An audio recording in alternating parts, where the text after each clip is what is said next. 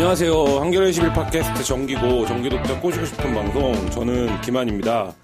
네, 지난주였나요? 이제 이 방송이 나갈 때면 지난주였을 것 같은데요. 그 긴 필리버스터 끝에 테러 방지법이 통과가 됐습니다.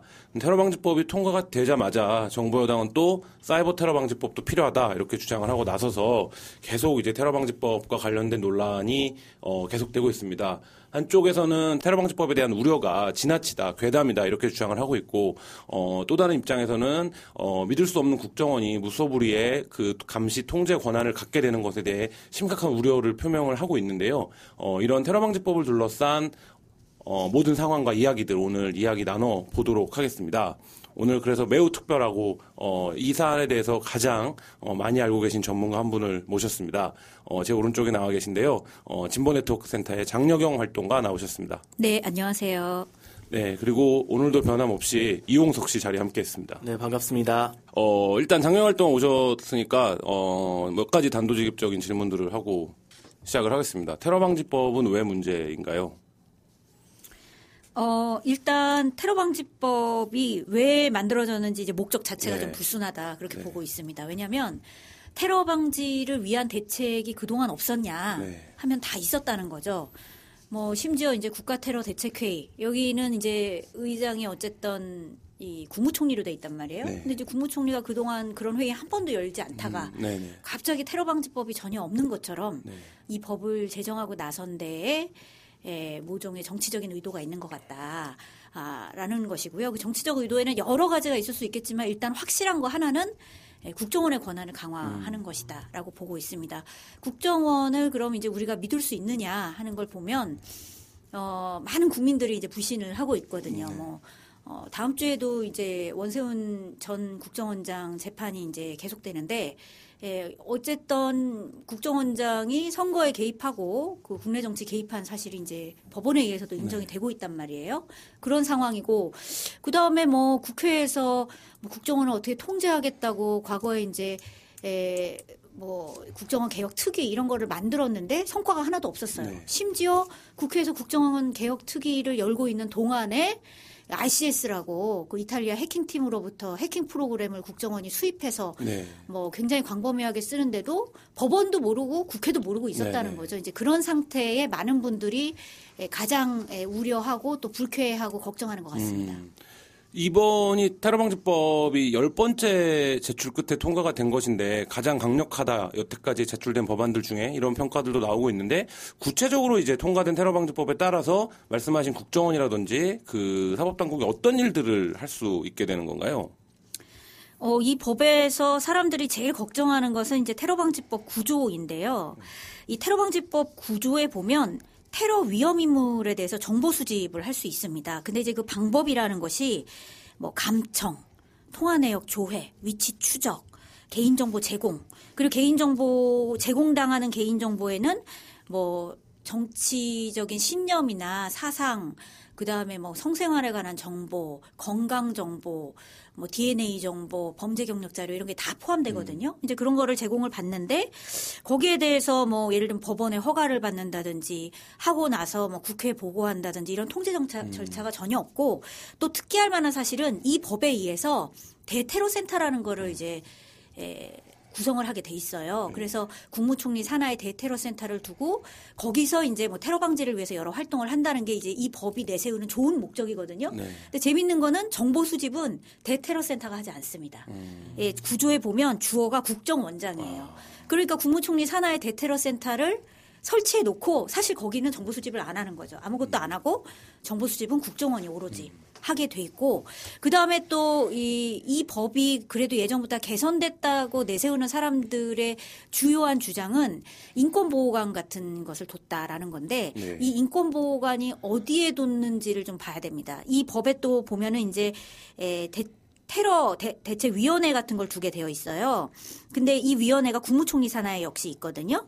근데 상설기구 앞에 말씀드린 대테러 센터는 일종의 상설기구라고 한다면 이 위원회는 어 상설기구는 아닙니다. 국무총리 산하에 있는 위원회고 1년에 뭐 회의를 한 번 할까 말까 하거든요. 음, 네. 거기다가 인권보호관 두겠다는 음. 거예요. 그러면 인권보호관이 뭘 할 수 있겠습니까? 그러니까 음. 거의 아무것도 못 한다는 거고 오히려 아까 말씀드린 구조에 보면 과거에 발의됐던 테러 방지법이랑 다르게 국정원이 직접 민감 정보를 포함한 개인 정보를 무제한으로 수집하고 이제 위치 정보, 위치 정보라는 거는 이제 GPS 정보 같은 걸 의미합니다. GPS 정보 같은 거를 수집할 수 있도록 돼 있고 또 특이한 것은 어 국정원이 보고 있는 필요한 자료, 대테러 활동에 필요한 정보나 자료를 뭐 수집하기 위하여 대테러 조사, 테러 위험 인물에 대한 추적할 수 있다 이렇게 돼 있습니다. 네. 이건 과거의 테러 방지법에 없던 부분이에요. 그러면 대테러 조사라는 게 에, 뭐냐는 거를 보면 이 테러 방지법 정의에 보면 뭐 다 포함됩니다. 방문도 할 수 있고 자료 제출 요구도 할 수 있고 심지어 어, 취조도 할 수 있어요. 네. 그런 거를 아무 제한 없이 국정원이 할 수 있고 그 다음에 이제 또 어, 저희 활동가들이 또 주목하는 부분은 추적이라는 부분입니다. 추적은 정의가 없어요. 그냥 추적할 수 있다라고 돼 있는데 그게 이제 미국의 애국자법 사례를 보면 뭐 잠입 이렇게 돼 있는 네. 어, sneak and peek이라는 기법이 있습니다. 그 기법을 혹시 번역한 건 아닐까? 그러면 이제 국정원이 앞으로는 또 영장 없이 뭐 법원이나 국회 통제 없이 어딘가 잠입을 하거나 심지어 뭐 해킹까지 하겠다는 거 아니냐 이런 점을 예, 걱정을 하고 있는 거죠. 그런 의미에서는 과거에 발의된 모든 테러 방지법보다 가장 예, 국민의 기본권이나 정보 인권에 미칠 영향이 큰 법이 국회에서 공청회 한 번 없이 네. 그냥 직권 상정으로 한 큐에 예, 제정됐다 이렇게 볼 수 있습니다.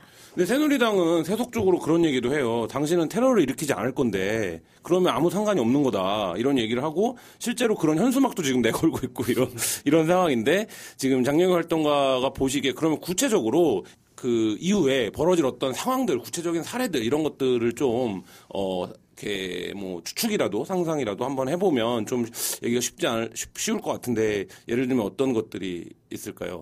저는 사실 네. 상상할 수 있는 모든 것이 일이 벌어질 거라고 보는데요. 이거 어디서 그런 거를 제가 느꼈냐면 3월 2일 날 필리버스터 마지막 날 네. 에, 그 우리가 주목해야 될 장면이 있었습니다. 네. 국회에서 그러니까 이종걸 의원이 필리버스터를 끝내고 나서 이제 잠시 쉬고 나서 무엇을 했냐면 새누리당이 이제 그러니까 국회의장이 직권상정을 했고요. 직권상정한 안은 새누리당의 이철우 의원이 발의한 테러 네. 방지 법안입니다.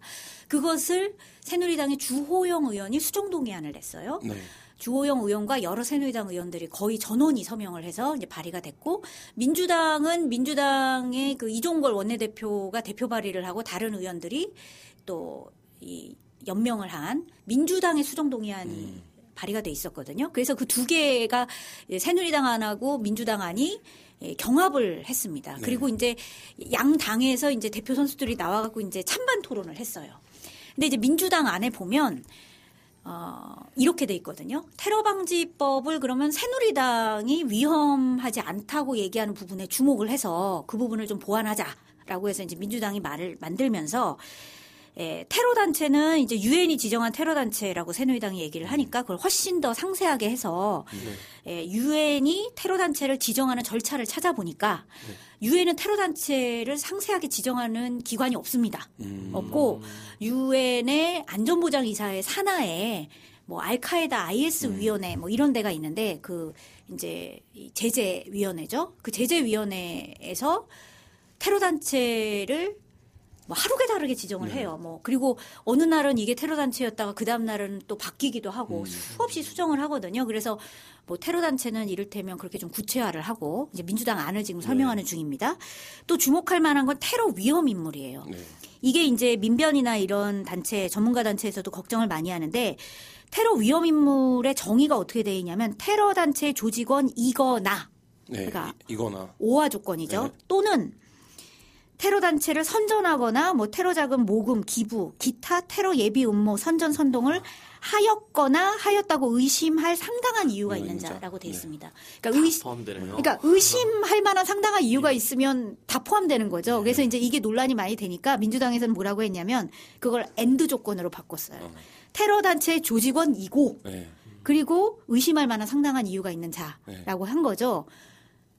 이게 이제 민주당이 변경한 내용에 이제 가장 주목할 만한 부분인데 이것에 대해서 주호영 의원이 반대 토론을 합니다. 네. 이런 방식이면 어 테러 단체 조직원이라고 규정된 어 그런 사람들만 해당되고 어 뭐 개인적으로 돌아다닌다든지 상당히 의심이 간다든지 뭐 이런 사람들은 우리가 적용할 수 없다. 그래서 나는 민주당 안을 반대한다라고 음. 토론을 합니다. 네. 그러면은 국회에서 이 테러 방지법 논란이 진행되는 동안에 새누리당이 계속 국민들에게 홍보를 한 거는 진짜 위험한 사람만 대상으로 네, 한다는 네, 건데 네. 그 말은 근거가 없는 거죠. 어. 근거가 없고 오히려 민주당 안을 발의 이제 반대를 하면서 보다 더 명확하게 사실은 테러 단체 조직원보다 그 뒤에 의심할 만한 상당한 이유가 있는 자를 굉장히 중요하게 생각한다는 사실이 드러났다 라고 볼 수가 있는 거죠.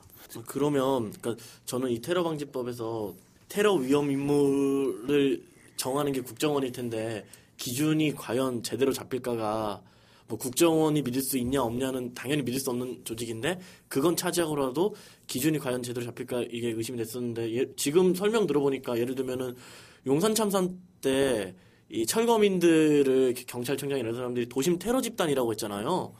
그러니까 우리 국민이 생각하는 테러 방지법의 대상은 IS나 뭐 이런 테러일 텐데 충분히 그런 식으로 적용 가능하겠네요. 지금 새누리당 법안으로는. 그리고 그 이 법의 입법 취지를 우리가 생각을 해보면 그 입법 취지를 가장 잘 드러낸 게 박근혜 대통령이거든요. 박근혜 대통령이 지난해 민중 총궐기 사건에 대해서 어 굉장히 이제 분개해서 비판을 하면서 뭐 예를 들면 복면을 쓰고 네. 나왔다고 거의 뭐 IS다. 예, 그런 식으로 이제 표현을 막 하셨죠. 그리고 나서 그거랑 그 민중 총궐기 얘기를 하면서 뭐 IS가 우리나라에 테러 방지법이 없다는 걸 알아버렸다든지 뭐 이런 표현을 네. 했단 말이에요. 그러면은 실제로도 집회 시위를 대상으로 할 가능성이 굉장히 높아 보이는 거고요. 아까 이제 민주당 수정동의안 말씀을 드렸는데 여기랑 관계된 또 재밌는 또 토론이 있잖아요. 그 민주당의 안 중에 어떤 부분이 있었냐면 우리나라 그 집회 시위에 관한 법률상 집회 시위는 이 법에서 제외한다라는 구절을 음. 민주당이 하나 넣은 거예요. 네네. 이거는 테러 방지만 대상으로 한다고 하니까 네, 네. 이 법의 이제 적용 부분에서 집회 시위에 관한 법률상 집회 시위는 제외한다라고 이제 한 줄을 넣었더니 아까 말씀드렸던 주호영 의원이 반대 토론을 했는데 거기서 그 얘기도 거론합니다. 그러면서 어 아니 테러범이 집회 시위 할 때는 그럼 적용 못 한다는 거냐 또막 이러면서 그러니까 결국에는 집회 시위도 대상으로 할 계획을 에, 밝힌 게 아닐까 어, 그렇게 볼 수도 궁금하네요. 있는 거죠. 네. 테러범이 집회, 집회 불법 집회하면은 집시법으로 처벌하면 되는데.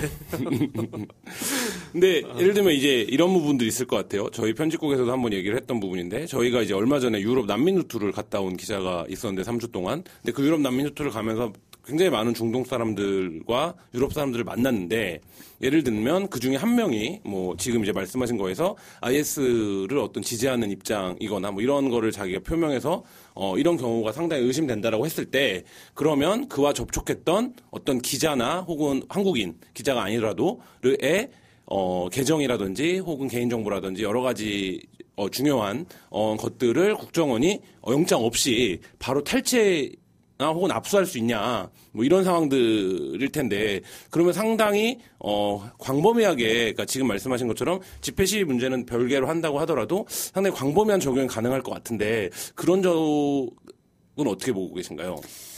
아니 뭐 벌어지지 않은 일을 우리가 예상을 해야 네. 되니까 뭐 이거를 저쪽 상대편에서는 이제 괴담이라고 네. 얘기를 하는 거고 저희는 이제 우려점을 제기를 할 수밖에 없는 건데 있었던 일을 우리가 그 한번 기억을 해보면 좋을 것 같아요. 네. 이게 이제 2004년에 무슨 일이 있었냐면 그, 이, 국민일보 기자님이 이제, 에, 어떤 기사를 내보냈는데 그게 좀 이제 뭐 예민한 거였나 보죠?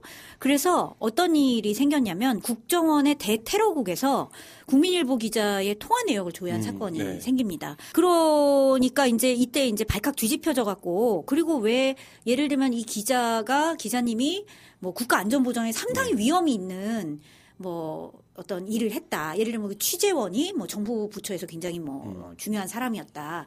그럼 조사를 할 수는 있죠. 그렇지만 거기에 대해서 뭐 적법 절차를 거쳐갖고 무슨 법에 위반될 소지가 있으니까 이렇게 한다. 이렇게 한 게 아니고 그냥 국정원 대테러국에서 그냥 조회를 한 거죠. 음, 네. 그래서 이제 이때도 그 새누리당의 전신인 한나라당이 뭐 굉장히 그 반발을 하면서 이때 이제 한나라당이 그 이 반발하면서 국정원에 대한 여러 가지 개혁안을 내놓는데 그게 굉장히 이제 강도가 높은 것들이었어요. 예를 들어서 어, 정보기관 도감청 우려를 우리는 우려한다 그러면서 뭐 긴급감청도 폐지하라 그러고 심지어 뭐 국정원도 해체하라 그러고 막 그러셨었거든요. 네네. 그러니까 이제 그때 제기됐던 여러 어 의혹들, 네. 의심들 어 그건 다 근거가 있는 거였고 지금도 똑같은 우려와 또 걱정이 근거가 있다고 저희는 보고 있는 거죠. 근데 테러 방지법이 한국에만 있는 건 아니잖아요. 그러면 이제 외국 사례나 해외에서도 이미 이제 시행 중인 나라들에서 어떤 문제점들이 드러나고 뭐 이런 것들이 뭐 있을 텐데 어떤 예. 식으로 정말로 효과적으로 테러를 방지했는지도 사실 궁금하기도 하고요. 네. 그런 것들은 좀 어떤가요? 그 거기서 이제 크게 우리가 두 가지 점에 전 주목을 해야 된다고 보는데요. 네. 그러니까 테러 방지 법안이 있는 나라들이 상당히 많습니다. 많이 있고 그 중에 특히 이제 뭐 아시아에 있는 나라들은 에, 굉장히 가혹하게 그 테러 방지법을 악- 남용을 하고 있어 갖고 그거를 가지고 이제 평가하는 토론회 이런 것도 있고 그랬었거든요. 근데 이제 에, 정부 여당이 내세우는 모범 사례들은 이제 선진 국가들이잖아요. 그런 인권 침해가 많은 국가들이랑은 이제 다르다는 전제 하에 뭐 미국이나 독일이나 이런 뭐 캐나다나 이런 이제 선진 국가들 예를 듭니다. 그 러면 그 선진 국가들을 우리가 지향을 하면서 만약에 정부 여당이 테러 방지 법안을 내세운 거라면 두 가지 점을 주목을 했- 해야 된다는 거죠. 그 나라들에는 국가보안법이 없습니다.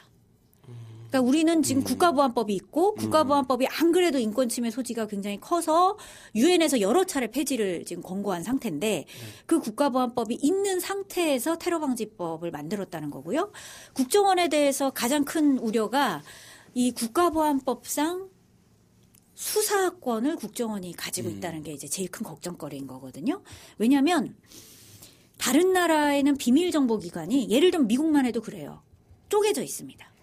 그래서 국내의 어떤 수사는 FBI가 하고 뭐 해외의 어떤 그 정보 수집은 CIA가 하고 이제 신호 정보 수집이라 그래서 감청 같은 건 NSA가 따로 합니다. 기관들이 쪼개져 있으니까 어 자기들 기관 맘대로 할 수가 없어요. 어쨌든 서로 협조를 해야 되고 비밀 정보 기관끼리지만 그리고 절차를 따르지 않을 수가 없고 뭐 그렇게 강제되는 측면이 있고 여기다 더해서 이제 미국 같은 경우나 뭐 캐나다나 호주 이런 데는 감찰 같은 거 다 받게 돼 있어요. 감찰관이 따로 있어 갖고 정부 이 정보기관이 오남용하지 않나라는 걸 보거든요. 근데 이제 우리나라 국가정보기관은 국가보안법에 따른 수사권을 일단 갖고 있고요. 그 수사권을 정보기관이 동시에 갖고 있는 것은 우리가 이제 통상 비밀 경찰이라고 부릅니다.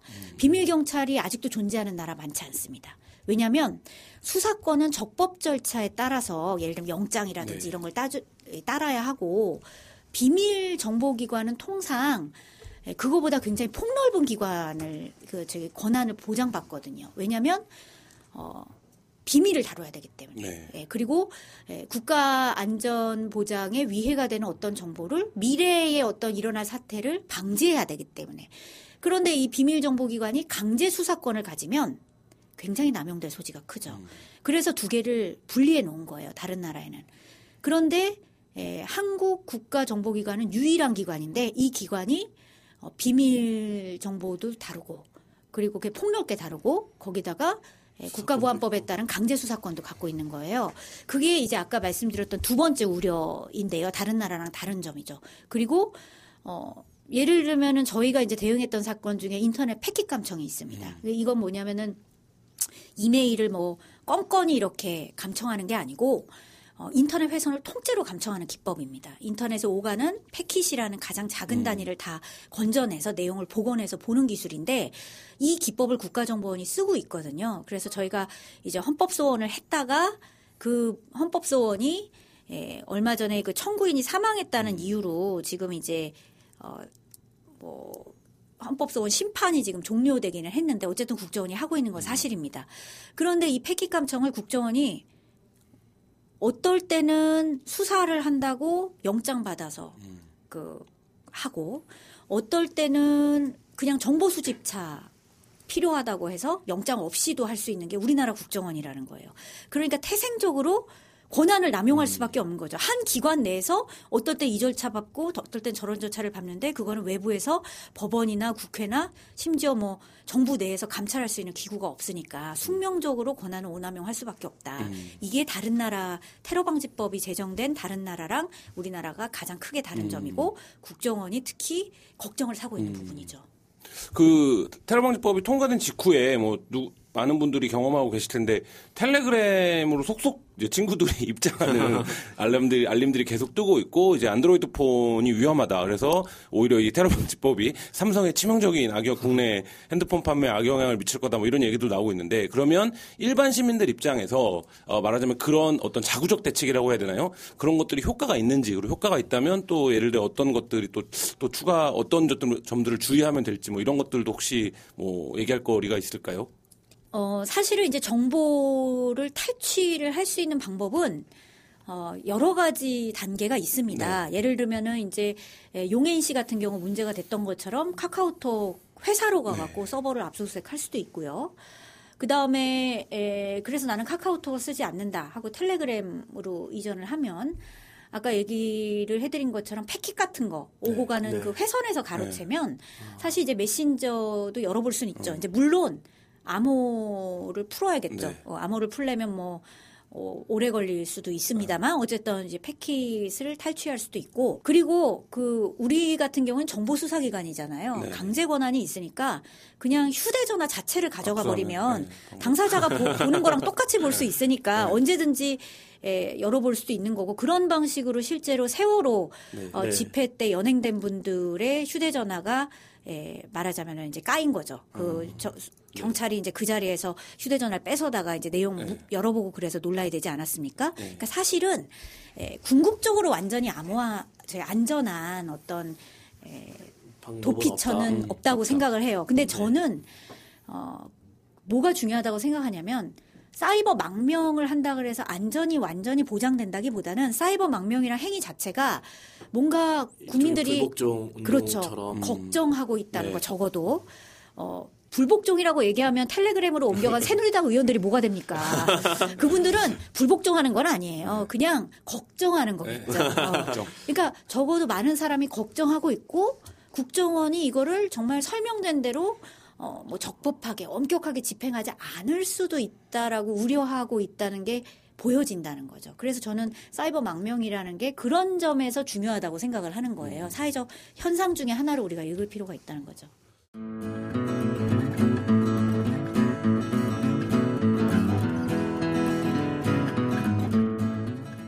어쨌든 뭐 세계에서 가장 긴 필리퍼스를 통해서 뭐 여러 가지 이러저러한 얘기들이 있었지만 결국 통과가 됐는데 지금 더 기가 막힌 상황은 통과가 되자마자 사이버, 다시 사이버 테러 방지법이 필요하다고 나서고 있고 그다음에 뭐 우연인지 의도인지 기획인지 굿타이밍인지 모르겠지만 뭐 북한이 뭐 2천 개의 뭐 수사 계좌를 어 해킹했다 뭐 이런 보도들이 연달아서 지금 나오면서 뭐 방향을 또 바람몰이를 해가고 있는데 어, 테러 방지법 이후에 제기되고 있는 이 사이버 테러 방지법 국면 또 어떻게 보고 계신가요? 그러니까 정말 깜짝 놀랐어요. 저는 이제 테러 방지법이 통과되면서 굉장히 많은 진통이 네. 있었거든요. 네. 근데 이제 직권 상정이 이게 될 만한 상황이었냐 그거 자체가 이제 논란거리죠. 왜냐하면 네. 국가 비상사태라고 국회의장이 직권 상정을 했는데 어 이런 것을 우리가 생각해 봐야 돼요. 그 옛날에 이제 박정희 정권이 긴급조치 같은 네. 거를 내세웠을 때 이유가 북한이 위험하다는 거였거든요. 그래서 거기에 대해서 2013년에 헌법재판소에서 위헌 결정을 내리면서 뭐라 그랬냐면 북한의 위협이라는 거는 우리나라에 늘 있는 거다. 그러니까 음. 그거를 이유로 긴급 조치 같은 걸 하면 안 된다. 그 잘못됐다. 그렇죠. 네. 위헌이다라고 했단 말이에요.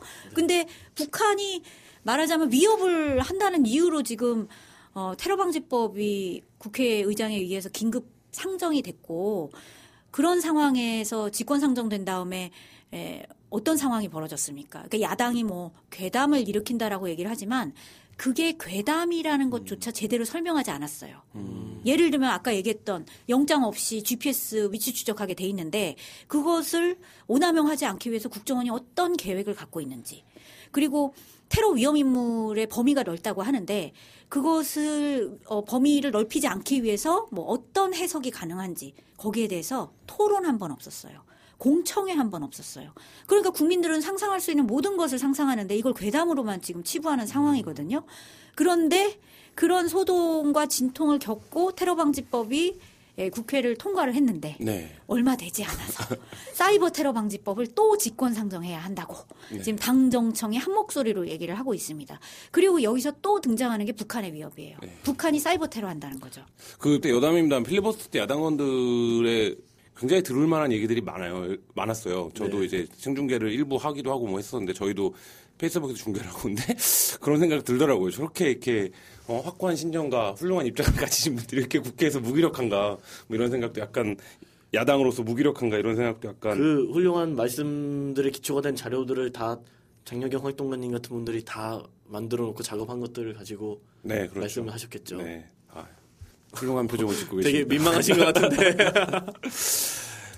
좀 약간 근본적인 부분과 기술적인 부분들이 동시에 쟁점들이 존재하는 것 같은데 여기 지금 장영 활동가님 말씀을 종합하면 정부의 당 입장에서 국정 권한을 강화하는 데에 초점과 목적이 맞춰져 있는 것 같은데 그럼 결국엔 이 국정 권한을 강화해서 무엇을 어떤 정책 의도를 갖고 있는 것이냐 이런 부분들이 또한 이제 핵심일 수 있을 것 같아요. 근데 이제 이미 말씀하신 것처럼 국정원에 대한 불신, 사회적 불신과 어, 신뢰할 수 없다라는 것은 어, 여러 가지 사례와 그 사, 사건들을 통해서 지금 사회적으로 어느 정도의 합의는 있는 것 같은데 그럼에도 불구하고 계속적으로 국정 권한을 강화하려고 하는 어, 이유는 뭘까요? 그러니까 저도 저 원래 그 제 본업이 네. 정보인권 활동가입니다. 예, 네. 제가 제가 원래 원래 하는 일은 개인정보 보호예요. 음, 근데 어 이상하게 그 이 정부 들어서 제가 국정원이랑 관계된 예, 활동을 많이 하고 있습니다. 그게 저도 필요해요. 네. 보고 있는 지켜보고 있는 국민들을 얼마나 필요하겠습니까? 무슨 일만 일어나면 국정원이라고 얘기를 하니까 사실은 이제 아까 필리버스터 말씀을 하셨습니다만 야당 의원들도 테러 방지법을 에, 그 대응을 할 때 국정원 문제점에 대해서 얘기하는 것에 부담이 있었어요. 그러니까 문제라는 걸 모르는 건 아니지만 국민들도 필요해하고 맨날 국정원이냐, 자기들도 민망하고 그랬는데 이제 필리버스터를 하면서 진짜 그동안 예, 생각했던 것, 자기들이 당했던 거, 막 이런 게 이제 막 쏟아지게 되는 거죠. 그 특히 이제 야당 의원들 같은 경우는 이제 예, 정치를 하다 보니까 그런 그 가까이에서 국정원의 위협을 실감했었다고 생각을 하는데요. 저는 이제 사이버 테러 방지법이 제정이 되면 이게 예, 일반 국민들에게 우리가 폭넓게 실감하실 수 있는 그런 일들이 벌어질 거라고 생각을 합니다. 이 법의 내용이 좀 여러 가지가 있는데 아주 제가 어, 핵심적인 부분만 설명을 네. 해드리면 이 사이버 테러 방지법이 제정이 되면 이 법에 따라서 국정원의 지휘를 받게 되는 게 네. 에, 원래는 공공기관만 국정원이 사이버 안전을 담당했거든요. 근데 이 네. 법은 그럼 원래 국정원이 공공기관만 잘 했는데 왜 이 법을 제정하냐? 이유는 한 가지예요. 딱 한 가지. 민간 기관도 국정원이 지휘 감독하기 위한? 거죠. 그렇죠. 지금 민간 기업의 사이버 안전은 미래창조과학부에서 담당하고 있고 인터넷 진흥원 이런 데서 너무 잘하고 있습니다. 왜냐하면 우리나라가 그동안 개인정보 유출 사고가 해킹이 또 전 세계 손꼽힐 만큼 많이 일어났거든요. 네. 그러니까 이것에 대응하는 인터넷 진흥원이나 이런 기관들이 얼마나 노하우가 많겠어요. 심지어 권한도 굉장히 막강합니다. 네. 인터넷 진흥원 같은 데는 사법 경찰 관리 권한이 있거든요. 그러니까 개인정보가 유출돼서 해킹 사고 같은 거 조사하러 갈 때 민간 어, 기업들이 뭐 문 안 열어주고 이럴까봐 사법경찰 관리 권한을 특별히 막 부여하고 그래서 굉장히 막강한 권한을 원래 갖고 있어요. 그래서 잘 하고 있는데 갑자기 난데없이 국정원이 이제는 앞으로 우리가 하겠다라는 것이 바로 이 법의 내용입니다. 그러면 사실은 이렇게 권한이 바뀌려면 뭐 한마디 평가라도 있어야 되는데 미래부가 네. 굉장히 못하고 있다. 부족하다 뭐 어. 인터넷 진흥원이 뭐 어, 헛발질 하고 있다. 뭐 이런 평가라도 있어야 되는데 그런 설명 한마디 없어요. 그냥 다짜고짜 국정원이 해야 된다는 거고 거기에 보면 이제 그럼 이 법에 따라서 국정원이 예, 관여하게 될 기관이 예, 누구냐라는 걸 봐야 되는데 예, 이 법의 사이버 테러 방지법 지금 서상계 의원안에 보면 이렇게 돼 있습니다. 정보통신 기반 보호법 5조 1항에 따른 주요 정보통신 기반 시설을 관리하는 기관. 이 주요 정보통신 기반 시설을 관리하는 기관이 굉장히 많습니다.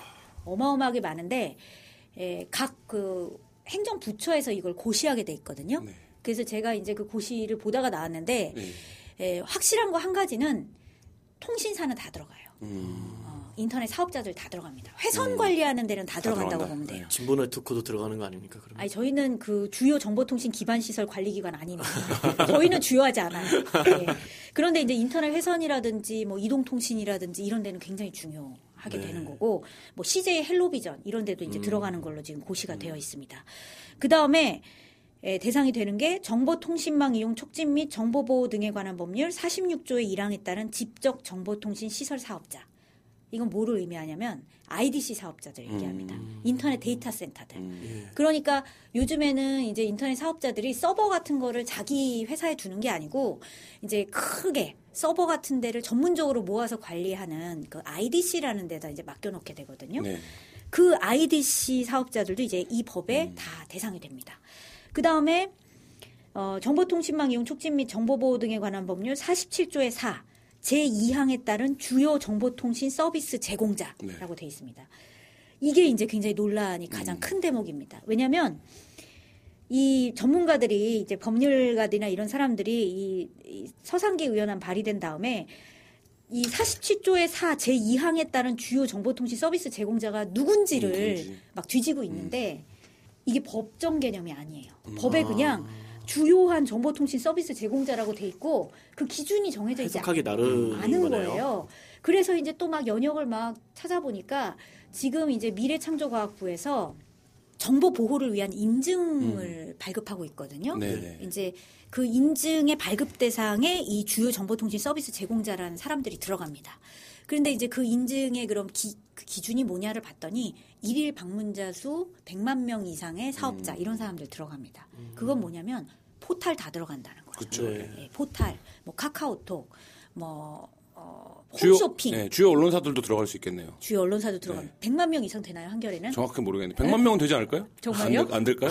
모르겠, 모르겠네요. 모르겠습니다. 손목 하나만 전재단 걸 자신 있습니까? 아, 진짜로 모르겠습니다. 네. 그 이 주요 정보통신 서비스 제공자가 그래서 법정 개념이 아니고 해석하기 나름인데 음. 관행적으로 미래부가 선정하는 그 대상은 일일 방문자 수 100만 명 이상 사업자는 다 들어간다는 거예요. 관행적으로 100만 명이면 사실 맘만 먹으면 50만으로 이거를 낮출 수도 있고 그런 거 아닌가요? 지금 뭐 명확한 규정이 있는 게 아니니까. 어, 그렇죠. 이거 왜냐하면 법정 개념이 아니니까 이거는 이제 정부가 앞으로 네가 앞으로 주요 정보통신 서비스 제공자다라고 하면 이제 들어갈 수 있다는 건데 그러면 거기에 대해서 무엇을 할 수 있는지 우리가 좀 봐야 되는데 이 사이버 테러 방지법에 보면은 여러 가지를 할 수가 있는데 사고 같은 게 일단 발생하잖아요. 그럼 네. 사고가 뭐냐? 이 법에 따르면 바이러스 해킹이 다 포함됩니다. 그러니까 어느 날 그런 제보가 있는 거예요. 한겨레 신문사 서버에 해킹이 있었다. 네. 그러면 이제 국정원이 사고 조사를 오는 거죠. 음. 사고 예를 들면 조사를 디도스 오고. 공격 같은 게 있었다 이러면 그렇죠. 수 디도스 공격 굉장히 흔하게. 일어납니다. 네, 그렇죠. 전혀 주요하지 않은 진보넷 서버에도 디도스 공격 들어옵니다. 그런데 그런 일들이 이제 벌어지면 국정원이 사고 조사를 하겠다는 거죠. 사고 조사라는 건 뭘 뜻하냐면 서버를 다 열어본다는 겁니다. 음. 모든 걸 다 본다는 다 거죠. 본다는 거죠. 그래서 국정원이 들어올 일이 없게끔 철두 철미하게 관리를 해서 디도스 공격이나 바이러스나 해킹 같은 거를 전혀 공격을 받지 않았다. 그렇다고 사이버 테러 방지법의 적용 대상에 예외가 되는 게 아닙니다. 평소에 에, 침해 사고의 예방이나 확산 방지나 어, 사이버 테러 어, 예방을 위해서 평소에도 취약점을 점검하고 어, 그런 걸 할 수 있게 돼 있어요. 국정원 만세네요, 진짜. 그리고 이 법에서 제가 봤을 때 이 사이버 테러 방지법에서 제일 무서운 조항이 있습니다. 그 지금 취약점 보고랑 관계 있는 건데요. 이 법이 형사처벌 조항 많이 갖고 있지 않거든요. 네. 근데 형사처벌을 하고 있을 만큼 강력하게 실시하도록 하고 있는 이 일이 있는데 그게 뭐냐면 사이버 테러 정보나 정보통신망 소프트웨어 취약점 등의 정보를 국정원장과 공유하게 돼 있어요. 국정원장이 다 보고를 이제 받고 그거를 관장할 수 있게 되는 거네요. 예, 그러니까 아까 말씀드린 주요 정보통신 서비스 제공자가 이 법에 적용이 되는 책임기관 중에 하나인데 그 기관장이 만약에 에, 뭐 예를 들면 전 국민이 많이 쓰니까 예를 드는 겁니다. 특별히 뭐 네. 그 소프트웨어가 특별히 문제가 있다고 제가 보는 건 아니에요. 네. 근데 이제 뭐 카카오톡이다라고 하면 카카오톡에 만약에 취약점이 있어요. 그거를 국정원장과 공유하지 않으면 형사처벌하는 거죠. 그러면 무슨 일이 벌어지겠어요? 우리는 기억하고 있습니다. 지난해 7월에 이탈리아 해킹팀 네. 사건 때 그렇게 국정원이 이제 카카오톡 같은 걸 해킹하려고 네. 이딴 나라 그 해킹 보안 업체에게 이거를 좀 어, 해킹해 달라고 막 요구하지 않았어요? 이제 그랬을 때 국정원이 이제 그때는 카카오톡을 열어보지 않았겠죠. 네. 열어보지 않았는데 열어보지 못했던 이유가 있다면 취약점 같은 걸 몰랐을 수가 있죠. 네. 근데 이 법에 따르면 적어도 한 가지 확실한 건 음. 카카오톡이 주요 정보통신 서비스 제공자이기 때문에 네. 취약점을 국정원장에 공유를 해야만 한다는 겁니다. 그 공유의 책임은 그러면 강제적인 건가요? 아니면 뭐 그 사업자 주체들이 공유를 해야 될 어떤 책임을 그러니까 의무를 부여하는 방식인 거죠. 그렇죠. 보고 공유 국정원장과 공유하지 않으면 3년 이하의 징역 또는 3천만 원 이하의 벌금에 그러니까. 예를 들면 이 법이 들어오면 실제 그, 사, 그 사업자의 주요 사업 영역을 두고 그 사업자의 대표를 말하자면 형사처벌할 수 있는 근거 조항이 생기게 되는 것이네요. 그러니까 그래서 제가 앞서 말씀드렸다시피 테러 방지법이 그 야당 정치인들이 예민했다고 한다면 사이버 테러 방지법은 전 국민이 사용하고 있는 이 네. 민간 인터넷 서비스들이 다 대상이 될수 있고 이 국정원이 지휘 감독을 할 수 있기 때문에 전 국민에게 해당되는 일이다라고 말씀을 드린 거고요. 그럼 민간 업체에서도 예. 사실 뭐 어떤 이유 때문에 적극적으로 발언은 못 하고 있어도 굉장히 사이버 테러 방지법 통과가 된다는 거는 불편해하고 못마땅해 할 가능성이 높겠네요. 그러니까 예, 민간 기관들이 그래서 굉장히 예민할 수밖에 없고 저는 이제 동아일보 사설을 보고 깜짝 놀랐는데 네. 한겨레랑 동아일보랑 테- 사이버 테러 방지법 반대하는 사설이 동시에 게재됐거든요. 근데 한겨레는 뭐 늘 그렇다 칩시다 우리가. 근데 동아일보가 사설로 반대하는 거 굉장히 예, 이례적인 일이거든요. 그러면서 이제 거기에 온갖 우려점을 다 적었고 그리고 이 사이버 테러 방지법이 이대로는 안 된다라고 이제 반대를 하셨는데 저는 언론기관도 대상이 될 수 있다고 봐요. 왜냐하면 어, 아까 말했듯이 네, 100만 이게 명 방문자 수 뭐, 어, 이 음. 100만 명 이상이 되든지 아니면 그 기준은 정부가 정하는 거니까 네. 정부가 얼마든지 정할 수 있는 거고 특히 방송 같은 경우는 어떤 주요 기능이 있냐면 재난 같은 걸 일어났을 때 긴급 재난 방송 같은 걸 방송사 해야 되거든요. 네. 그러니까 방송사는 당연하게도 어, 주요 어, 정보통신 서비스 제공자가 되든지 아니면 주요 정보통신 기반 시설이 되든지 둘 중에 하나는 된다는 거죠. 그러면 예, 방송국 기자님들이 예, 뭐 외부에서 이제 취재 같은 걸 하고 뭐 원격으로 송고를 하거나 하는 어떤 시스템 같은 것도 있을 텐데 네. 그런 것들이 이제 보안 입장에서 보면 구멍이 될 수도 있는 거죠. 그러면 이제 네. 국정원이 그거를 조사하겠다라고 얼마든지 할수 있지 또 않을까라는 테러 겁니다. 방지법보다도 더- 테러 방지법도 무시무시한 건데 사이버 테러 방지법은 더 무시무시한 음. 거네요. 네. 아까 잠깐 말씀하셨는데 국가보안법 같은 경우가 이제 유엔 인권이사회나 자유권위원회에서 계속 너네 이거 폐지라 인권 침해 소지가 너무 많다 이렇게 경고를 받고 있잖아요. 그럼 테러 방지법이 지금 뭐 됐고 사이버 테러 방지법이 만약에 된다면 이 법들 또한 유엔이나 국제사회에서 어떤 식으로든 그렇게 제재를 받거나 권고를 받고 이렇게 될 가능성도 있는 건가요? 지금 상태로는 그럴 수 있다고 보고 있습니다. 왜냐하면 테러 방지법이 다른 나라에 되게 많다고 말씀을 드렸는데 네. 다른 나라에 비해서 네. 유독 문제가 있는 조항이 이제 많이 있거든요. 음, 그러니까 네네. 어 우- 우리가 그 감청은 사실은 정보기관들이 늘 하는 거다 이렇게 생각을 하기가 쉬운데 예, 굉장히 중요한 결정이 지난해 유엔 자유권위원회에서 있었습니다. 어, 유엔 자유권위원회에서 한국의 국가정보원의 감청 오남용을 방지할 수 있는 대책을 마련하라고 네. 아, 한국 정부에게 예. 권고를 했고 뭐 예를 들면은 기지국 수사 이런 네. 거를 한국 정부가 오남용하고 있으니까 대책을 만들어라 그렇게 이제 권고를 했거든요. 네. 그거는 유엔이 보기에도 한국의 그 통신 비밀이랑 관계된 정보 수사 기관들의 관행이 음. 좀 과도한 부분이 있다라고 이제 인정을 하고 있다는 거고 테러 방지법이 없던 시절인데도 그렇죠. 그러면 지금 테러 방지법이 다른 나라에 다 있다고 유엔이 인정을 해줄 거냐? 그렇지 않을 가능성이 상당히 있다는 건데, 근데 이제 우리 정부가 그럼 유엔 말을 잘 듣느냐? 안 듣죠. 예, 안 듣죠. 네. 예, 그러니까 이제 만들어지기 전에 우리가 막아야 하고 테러 방지법은 그래서 야당은 이 총선 뒤에 이제 재개정하겠다 이렇게 이제 밝히고 있으니까 좀 지켜봐야 될 것 같고 사이버 테러 방지법은 아직 제정이 안 됐으니까 이건 네. 제정되기 전에. 예, 좀 막아야 되지 않을까 싶습니다. 네, 그 필리버스터가 끝나고 김종인 더민주당 대표가 그 의원들에게 꼭 총선에 승리해서 법 개정안을 내자 이런 이제 축전을 이라고 표현하는 게 적당한지 모르겠지만 어쨌든 보내서 뭐 어, 새로운 정치를 봤다 이런 야당 지지자들 사이에 평가도 나오는데 그게 왜 새로운 정치인지는 잘 모르겠지만 사실 굉장히 암울한 상황인 것만은 좀 분명한 것 같습니다. 아, 오늘 장명 활동가 거의 뭐 그 테러 방지법과 사이버 테러 방지법의 법안 내용을 조목조목 다 요약 정리 설명을 해주셔서 아주 되게 훌륭한 교양 이 되실 거예요. 그러니까 많은 분들이 그래요. 그러니까 저희 어머니도 물어보더라고요. 사드 때도 똑같은 질문을 했었는데 근데 사드가 뭐냐 이렇게 물어보고 테러 방지법도 밥을 먹어서 물어보더라고요. 그러니까 테러를 방지하는 법인데 왜 이렇게 야당이 반대를 하는 거냐 이렇게 물어보는데 그거는 저희 네. 집에 있는 어린이도 묻습니다. 네. 저에게 테러 방지법 때문에 엄마 아빠가 맨날 정신없이 고생하는데, 사니까 네. 어, 테러 방지법이라는 얘기는 들어봤고 근데 테러를 방지하기 위한 법인데 왜 그게 논란이 되느냐라고 그건 당연한 의문이에요. 음, 그렇죠. 예. 예. 근데 어쨌든 그 부분에서 어, 이게 왜 문제인지 장려 활동을 좀 구체적으로 말씀을 해주신 것 같고요. 최- 또 이제 갑자기 부상하고 있는 사이버 테러 방지법의 문제 역시도 테러 방지법보다 오히려 더 노골적이고 적나라한 좀 감청과 통제의 어, 기법과 요, 그 권한들이 어, 포진되어 있는 상황들을 잘 말씀을 해 주신 것 같습니다. 뭐 더 정리하실 말씀이나 끝으로 뭐 하- 궁금하신 거 있으신가요? 그 발상 자체가 되게 재밌는 것 같아요. 테러 방지법을 만들어서 테러를 방지하겠다는 발상 자체가 물론 다른 의도가 있겠지만 사실 테러 방지를 위해서 국제사회 일원으로 한국 정부가 노력해야 되는 건 맞는데 그건 우리가 국내에서 테러 방지법을 만든다고 국제적인 테러가 근절되는 거는 아니고 평화운동가 입장에서 보자면은 테러가 일어나는 원인을 어, 명확히 밝히고 그 원인을 제거하기 위해서 한국 정부만의 노력으로는 안 되겠죠. 함께 노력해야 되는데 그런 노력은 전혀 없는 채로 사실은 다른 목적으로 테러 방지법만 만드는 걸 보면서 참 암담하기도 하고 근데 얘기 들어보니까 사이버 테러 방지법까지 통과되고 나면 그냥 기분이 암담한 게 아니라 상황이 암담해질 것 같아서 우울하네요. 네. 네, 상류 활동님은 뭐 마지막으로 당부의 말씀이나 혹은 뭐 어떤 행동 실천 요강 같은 것들을 제안할 게 있으신지.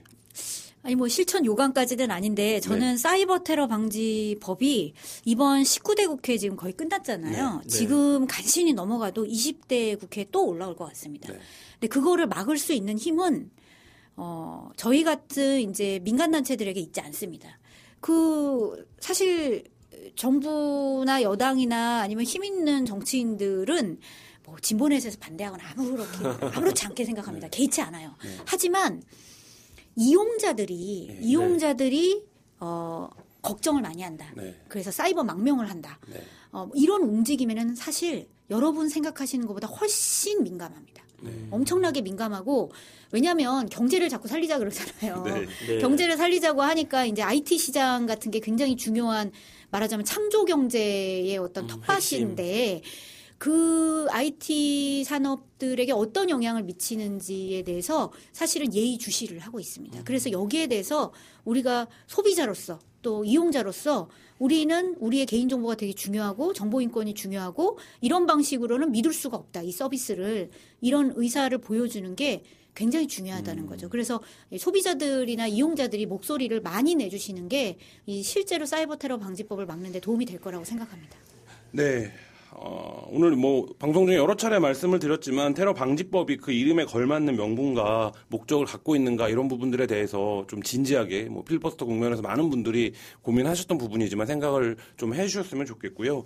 뭐 국가가 국민을 보호하는 것이 국가의 기본적인 책무이자 역할이겠죠. 근데 한국 사회에서 국가가 종종 뭐 그런 모습을 보이지 않는 것이 큰 논란이 되고 있고 그런 것들이 뭐 세월호 사건이나 이런 부분에서도 드러났었는데 왜 유독 이 분야와 관련해서는 국민 보호라는 명목 하에 뭐 감청과 통제 감시 같은 것들이 특정 기관 국정원이라고 하는 기관의 권한으로 주어져야 하는지 어, 이것이 바람직한 권력의 작동인지 어, 이 부분에 대해서도 좀 진지한 고민과 그다음에 장려활동가님 말씀하셨지만 각자 포지션 뭐 소비자 포지셔닝이 됐건 아니면 시민 포지션이 됐던 적극적으로 그 저항과 걱정의 목소리를 낼 수 있는 네 그런 흐름들이 만들어졌을 때 20대 국회에서도 뭐 19대 국회에서도 그랬듯 어 사이버 테러 방지법 같은 어 이렇게 불필요한 무분별한 법안들 과잉입법 되는 법안들을 좀 우리가 어 막을 수 있는 힘이 있는 것이 아닌가 이런 생각이 듭니다. 어, 광고 말씀 하나 드리겠는데요. 한겨레 21 다음 호부터 어, 세월호 관련된 심층 탐사 보도 마지막 시리즈 어, 마지막이라는 표현 적정하지 않겠지만 어쨌든 1년여간 추적해왔던 어, 문건에 대한 보도를 시작합니다. 그래서 어, 마지 저희가 새로 발굴한 팩트들도 있고 어, 함께 이제 추적해온 팩트들을 새롭게 이제 많이 보도를 할 예정인데요. 많은 관심 부탁드리면서 어, 한겨레 21 팟캐스트 정기고 이번 호 방송은 여기서 마치도록 하겠습니다. 고생해주신 장경영 활동가님, 이영소 활동가님 모두 너무 감사드립니다. 감사합니다. 예, 고맙습니다. 감사합니다.